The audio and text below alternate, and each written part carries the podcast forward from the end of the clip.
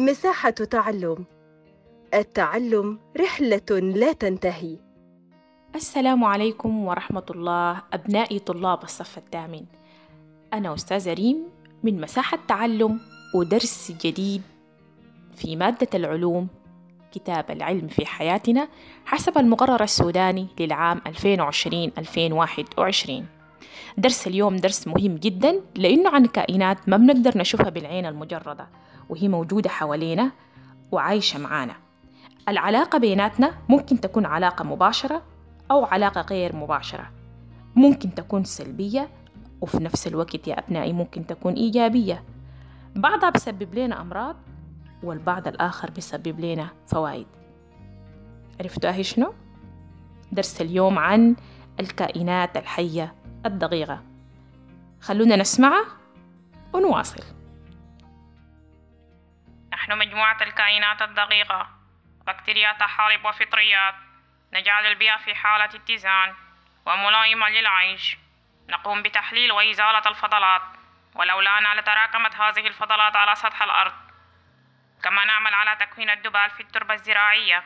ونجعلها وسطا ملائما لنمو النبات أنا البكتيريا العقدية. أعيش على جذور النباتات البقولية. أعمل على تقصير التربة مما يؤدي لزيادة الإنتاج الزراعي. نحن مجموعة الكائنات الدقيقة. نلعب دورا هاما في مكافحة بعض الآفات. نحن الفطريات نستخدم في مكافحة الحشرات وبالرغم من ذلك يستخدمون البشر كمصدر هام للبروتين يا للبشر الغرباء. الكائنات الحية الدقيقة يا أبنائي عبارة عن كائنات صغيرة الحجم لا يمكن أن نراها بالعين المجردة. بنستخدم عدسات معينة أو مجاهر ضوئية خاصة تساعدنا على أننا نتعرف على أنواعها. وهم عموما فطريات وطحالب وبكتيريا. البعض منا ممكن نراه بالعين المجردة زي مثلا إذا كانت في ماء راكد لفترة زمنية طويلة بتتكون فيه طبقة خضراء. الطبقة الخضراء المتكونة في قاع الماء ده هي عبارة عن طحالب والطحالب هي نوع من أنواع الكائنات الدقيقة.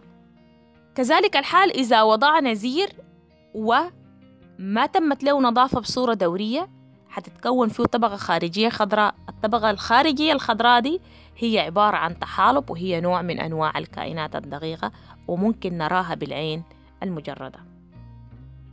الكائنات الدقيقة عندها فوائد وبالرغم من إن عندها فوائد بتسبب لنا برضها أمراض.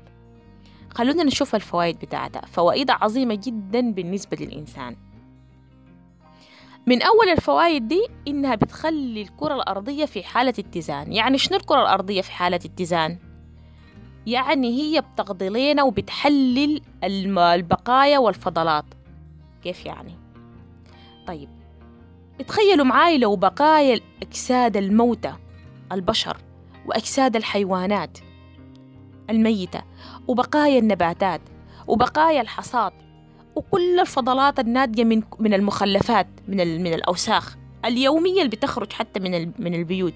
يتخيلوا معاي لو إنها كل الفضلات دي كانت بتكون قاعدة كده بشكلها.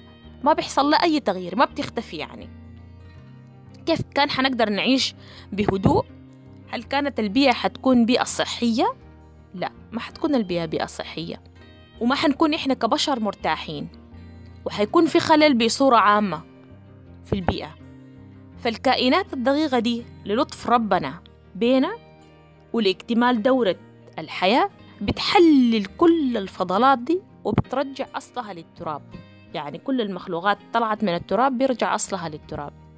فبتعمل على تحليل الأجساد بتاعت البشر وأجساد الحيوانات وبقايا النباتات والمواد العضوية بتحللها كلها وبتبسطها لكربون ونيتروجين لعناصر بيستفيد منها النبات وبتعمل على تسميد التربة بنسميها المواد الدبالية. يعني الأجساد الكبيرة دي كلها بتشتغل عليها البكتيريا وبتشتغل عليها الفطريات الخماير بتعمل على تحليلها وتحولها إلى مواد بسيطة وبالتالي بتختفي بيختفي بتختفي شكلها من سطح الكرة الأرضية وبتدخل إلى داخل التربة في صورة عناصر غذائية بيستفيد منها. النبات طيب بتقولنا الكائنات الدقيقة بتجعل البيئة في حالة اتزان. جميل. طيب الكائنات الدقيقة تاني بتعمل شنو؟ الكائنات الحية الدقيقة بتلعب دور هاما في إنها بتكافح لنا بعض الآفات والحشرات كيف؟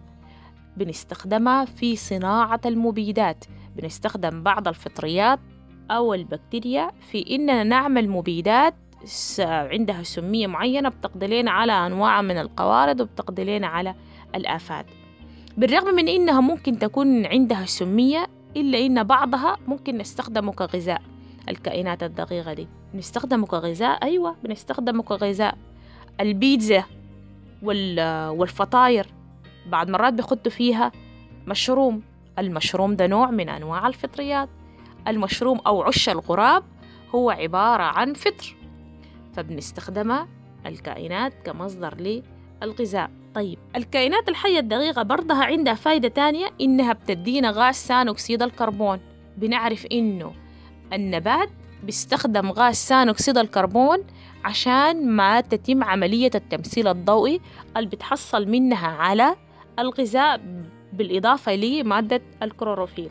وعكسه تماما الإنسان الإنسان بياخد الأكسجين وبطلع غاز ثاني أكسيد الكربون. يبقى الكائنات الحية الدقيقة بتساعد على حصول النباتات على غاز ثاني أكسيد الكربون اللي بتستفيد منه لإنتاج الغذاء.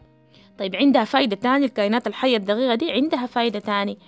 عندها فايدة بإننا ممكن نطلع منها مضادات حيوية. بنطلع منها مضادات حيوية كيف؟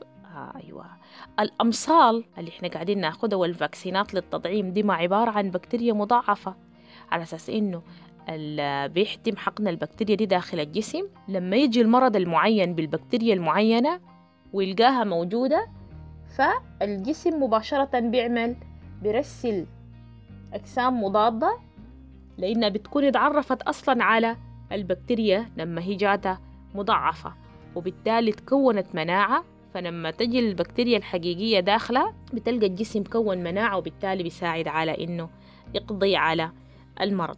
طيب بنستفيد منها تاني في بنستفيد منها في الصناعة في التخمرات اللي بنستخدمها في الصناعات الغذائية بصورة عامة.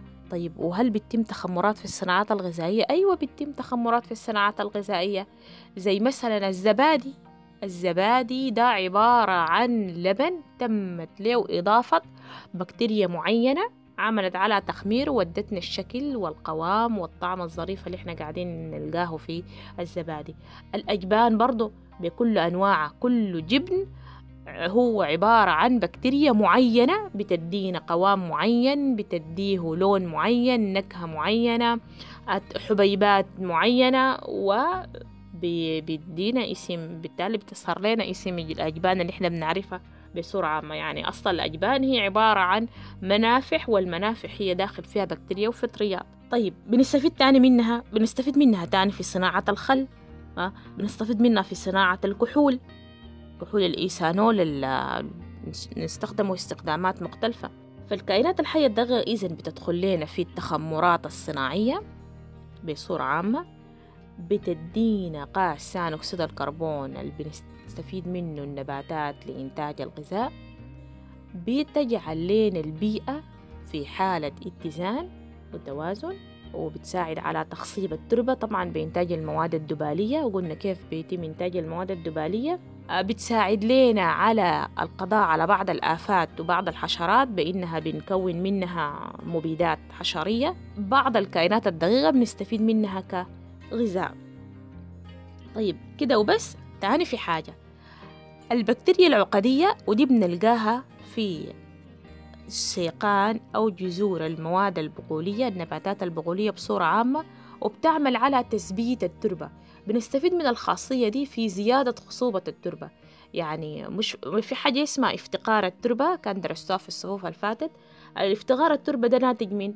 ناتج من إنه بتم استهلاك التربة مباشرة يعني بتم زراعة محصول ورا محصول ورا محصول من غير ما يتم يدوا الأرض فترة إنها تتنفس فيها أو تعمل على تجديد نفسها. فلما يزرعوا محصول عادي ويزرعوا بعديه محصول بقولي المحصول البقولي ده بيعمل على تثبيت النيتروجين في التربة وبالتالي بيساعد على خصوبة التربة. يبقى الكائنات الحية الدقيقة هي بتساعد زي مثلا البكتيريا العقدية بتعمل على زيادة خصوبة التربة مما يؤدي لنا لزيادة الإنتاج. جميل. يبقى الكائنات الحية الدقيقة عندها فوائد وتعرفنا في درس اليوم على فوائد الكائنات الحية الدقيقة.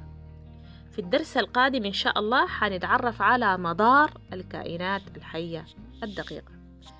إلى أن ألتقيكم في أمان الله.